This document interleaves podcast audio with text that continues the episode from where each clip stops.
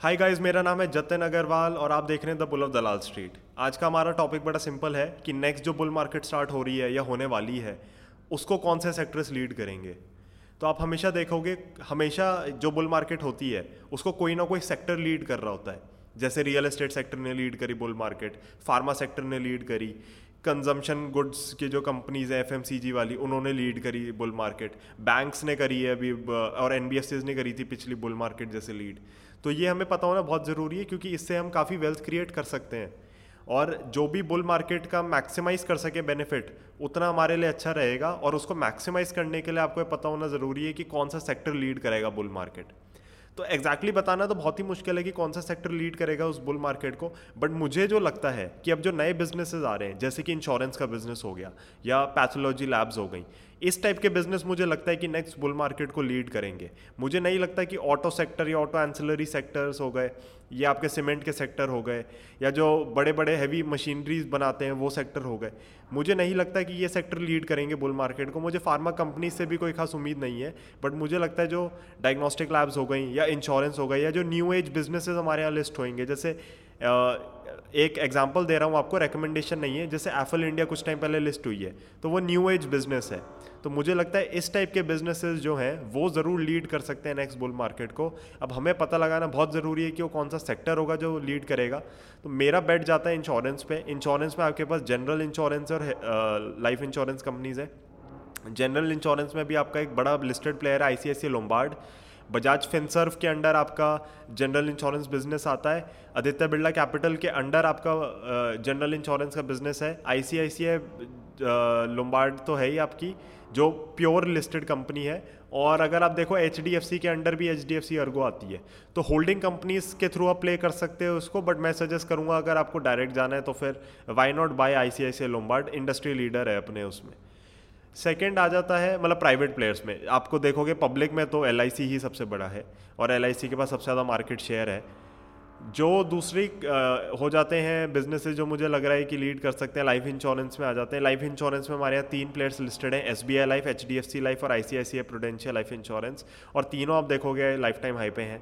तो जो बिजनेसेस मुझे लग रहा है कि इस बेयर मार्केट में अच्छे से परफॉर्म करें हैं उनके काफ़ी चांसेस हो जाते हैं कि वो लीड करेंगे। और जो न्यू एज बिज़नेस है, जो नई कंपनीज़ है, जिसमें इन्वेस्टर्स को अट्रैक्शन है, जिसमें इन्वेस्टर्स पैसा बहुत टाइम से लगाना चाह रहे थे बट नहीं लगा पा रहे थे क्योंकि कंपनीज़ लिस्टेड नहीं थी, उस टाइप के बिजनेसेस मुझे लगता है कि मैसिव वेल्थ क्रिएट करेंगे। तो इंश्योरेंस हो गया, एक सेक्टर अपना डायग्नोस्टिक लैब्स का हो गया। डायग्नोस्टिक लैब्स भी अभी रिसेंटली लिस्ट हुई हैं हमारे यहाँ। प्योर प्ले आप देखोगे तो फिर वो है एक अपनी डॉक्टर लालपत। एक हो गई थायरोकेयर, एक हो गए मेट्रोपोलिस और अगर आप फोर्टिस बाई करते हो तो उसके साथ आपको एस आर एल डायग्नोस्टिक का बिज़नेस मिलता है। तो अब और कौन से ऐसे सेक्टर्स हो सकते हैं? तो मेरे को लगता है जो वाइट गुड्स बनाती है कंपनीज़ जैसे भले ही हैवल्स वगैरह हो गई तो मुझे लगता है इनमें काफ़ी ग्रोथ बाकी है। और इनको फाइनेंस करने वाली कंपनी तो एचडीएफसी बैंक मुझे अट्रैक्टिव लग रहा है क्योंकि वो काफ़ी चीज़ों को फाइनेंस कर रहा है इन दिनों। और बजाज फाइनेंस तो है ही हमारा, जो लीडिंग प्लेयर है इसमें वाइट गुड्स फाइनेंसिंग में। तो मेरी पिक्स रहेंगी कि आप इस टाइप के जो न्यू एज बिज़नेस हैं, जो मिलेनियल्स पे ज़्यादा टारगेटेड हैं, या जिसकी कंजम्पशन इन दिनों ज़्यादा बढ़ रही है, आप उन बिजनेसेस पे फोकस करिए तो हो सकता है कि आपको नेक्स्ट बुल मार्केट का लीडर ही हाथ में आ जाए। और अगर आपको लीडर मिल जाएगा मार्केट अगर लेट से जाती है, यहाँ से दुगनी हो जाती है मार्केट तो आपका जो लीडर है वो ten to fourteen fifteen times twenty times बड़े ईजिली हो जाते हैं।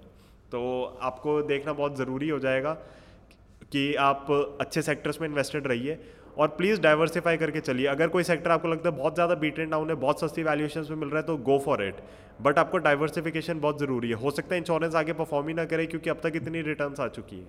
बट हमें हमेशा देखना होता है हमेशा बुल मार्केट में कोई ना कोई ऐसा सेक्टर निकलता है, जो अनबिलीवेबल वैल्यूएशन खींच जाता है। जैसे हाउसिंग फाइनेंस कंपनीज़ और एन की हो गई थी पिछली बुल मार्केट में। या उससे पहले मैं कहूँ तो कंज्यूमर गुड्स बड़े महँगे हो गए थे। या उससे भी पहले हम जाएँ तो रियल एस्टेट की कंपनीज़ बड़ी महँगी थी 2008 के क्राइसिस तक। या 2002 तक आप देखो आईटी की कंपनीज़ तो अभी वो यूफोरिक सीन हमें देखना है कि किस इंडस्ट्री में बनता है और जिसमें भी बनेगा उसके अंदर number one two three four five दसवा प्लेयर भी भागेगा। बट आपको क्या करना है, अपने आपको टॉप वन या टू पे पोजिशन करके रखिए। मैं कहूँगा कि वन को ही पकड़ के रखो। एक या दो कंपनीज़ जो टॉप की हैं, उनको फेल अगर वो फेल होती हैं तो तो पूरी इंडस्ट्री फेल हो रही है। अब जैसे मैं अपना खुद का पर्सनल एग्जांपल दूँ, मेरे पास ग्रू फाइनेंस थी और डीएचएफएल थी। ग्रू फाइनेंस सबसे कॉस्टली है हाउसिंग फाइनेंस कंपनी थी बुक वैल्यू के हिसाब से, और डीएचएफएल सबसे सस्ती थी। डीएचएफएल उड़ गई ग्रू फाइनेंस को कुछ नहीं हुआ। तो सेक्टर में कितना बड़ा क्राइसिस आया है, फिर ग्रू फाइनेंस एक्वायर होकर मेरे को बंधन बैंक के शेयर्स मिल चुके हैं। तो आपको देखना बहुत ही बहुत ही बहुत ही ज़्यादा ज़रूरी है कि आप इंडस्ट्री लीडर या फिर max to max number two player के साथ रहें। उससे नीचे जाने की कोई ज़रूरत नहीं है। आपको पता चलना शुरू हो जाएगा जब अनरियलिस्टिक वैल्यूएशन रहेंगे और ये तीन चार साल बड़े आराम से सस्टेन हुई हैं पास्ट में तो मुझे लगता है आगे भी होंगी। और आपको लेकिन बस टिक करके रखना है उन कंपनीज़ में, अपने आप को पैनिक करके बेचना नहीं है। आपको वार्निंग साइंस दिखने लगेंगे और लोग उस वार्निंग साइंस में बेचेंगे नहीं।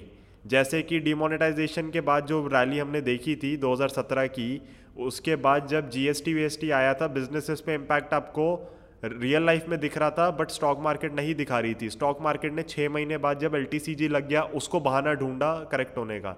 तो बहुत ज़्यादा ज़रूरी है कि आप वार्निंग साइंस को इस बार इग्नोर ना करें। जो मिस्टेक आप पास्ट में कर चुके हैं, इस बार नहीं करनी।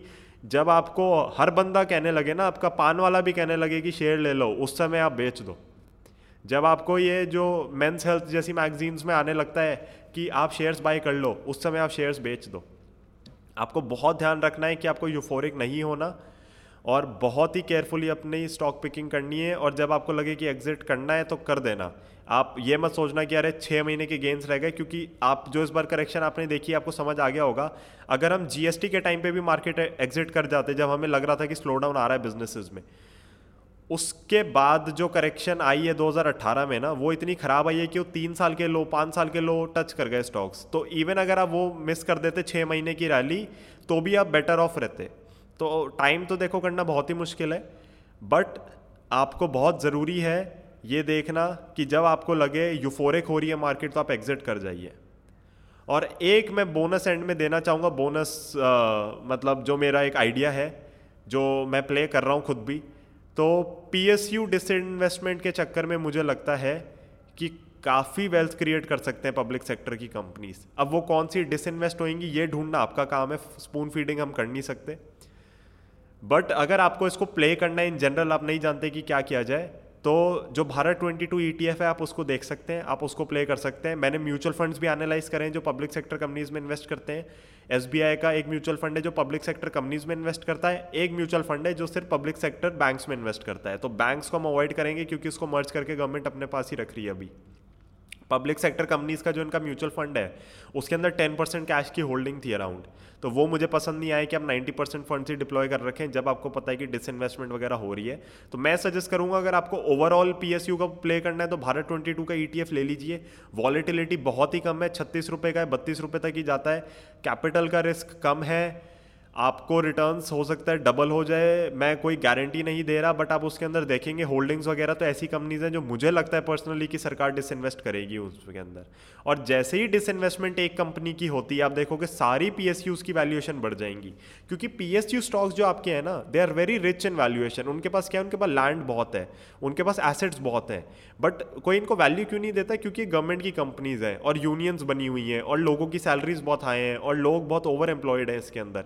अगर एक भी कंपनी को ये सॉर्ट आउट कर देती है गवर्नमेंट लेट्स अभी बीपीसीएल की बात चल रही है इफ़ बीपीसीएल गेट्स डिसइन्वेस्टेड और ये कोई प्राइवेट प्लेयर के पास जाती है जो उसको आराम से फ़ंक्शन कर सकता है, उसको फ्रीडम रहे फ़ंक्शन करने की। आप देखोगे सारे पी एस यूज़ की वैल्यू बहुत ज़्यादा बढ़ जाएगी और गवर्नमेंट को ये करना ही पड़ेगा। दे नीड मनी उनके पास अब पैसा नहीं है टैक्स पेयर से इतना पैसा नहीं आता कि they can fund everything that they have planned और फ़िज़िकल अगर टारगेट अपना मीट करना है या थोड़ा मेंटेन भी करना है, मैं कहूँगा कुछ बेसिस पॉइंट ऊपर नीचे हो जाए उससे कोई फ़र्क नहीं पड़ता बट अगर उसको मेंटेन भी करना है तो इनको पी को डिसइन्वेस्ट स्ट्रेटेजिकली करना ही पड़ेगा। तो मेरी सजेशन यही रहेगी कि आप ये सेक्टर्स पे थोड़ा नज़र रखिए, अपने हिसाब से स्टॉक्स उठाइए। ये कोई स्टॉक रिकमेंडेशन नहीं है, एक जनरल डिस्कशन के लिए मैंने वीडियो बनाया है, ताकि आप लोग अवेयर रहें कि ऐसा नहीं है कि हर बुल मार्केट में सारी कंपनीज़ चलती हैं। हर बुल मार्केट के कुछ लीडर्स होते हैं और वो लीडर्स मैसिव वेल्थ क्रिएटर्स होते हैं। तो आप उनके साथ स्टिक करिए, उनको ढूंढिए अगर आपको ढूंढना है तो। और अगर आपको कुछ नहीं समझ आता worst case scenario I would suggest आप एडवाइस लीजिए मनी क्राफ्ट से। हम आपके हिसाब से आपका पोर्टफोलियो प्लान करेंगे, हम आपके हिसाब से आपको रिकमेंडेशंस देंगे म्यूचुअल फंड्स वगैरह की, और वो भी बहुत बड़े वेल्थ क्रिएटर्स रहेंगे लेकिन अगर आप एडवेंचरस हैं या आपको नॉलेज है और आप खुद करना चाहते हैं तो मैंने आपको एक गाइडलाइन दे दी है। एक आपको गाइडेंस दे दी है गाइडलाइन तो क्या दी है? इस गाइडेंस को फॉलो करिए और आई एम श्योर आप मेरे को पाँच साल बाद खुद कमेंट सेक्शन में लिख के बताएँगे कि, सर, आपने इतना बोला था और इतनी मेरी वेल्थ क्रिएट हो गई है। तो गाइज़ इस वीडियो से हमने ये सीखा है कि आपको नेक्स्ट बुल रन के वेल्थ क्रिएटर्स आइडेंटिफाई करने हैं और वो वेल्थ क्रिएटर्स बहुत मैसिव वेल्थ क्रिएट करेंगे। आप चैनल के साथ जुड़े रहिए, और नई नई वीडियोस आती जाएँगी। एक पर्सनल फाइनेंस पे सीरीज़ भी आ रही है मेरी तो वो मैं मयंक के साथ ही बनाऊँगा, और वो थ्री वीडियो सीरीज़ रहेगी। उसको आप देखेंगे तो आपको बहुत चीज़ें समझ आएँगी कि हम कैसे इन्वेस्ट करते हैं, या आपको कैसे इन्वेस्ट करना चाहिए, आपको इन्वेस्टमेंट्स में कितना एलोकेशन करना चाहिए, किस एज ग्रुप के हिसाब से तो हम काफ़ी चीज़ें कवर करेंगे। चैनल के साथ जुड़े रहिए लाइक करिए वीडियो को शेयर करिए सब्सक्राइब करिए, और देखते रहिए the bull of Dalal Street thank you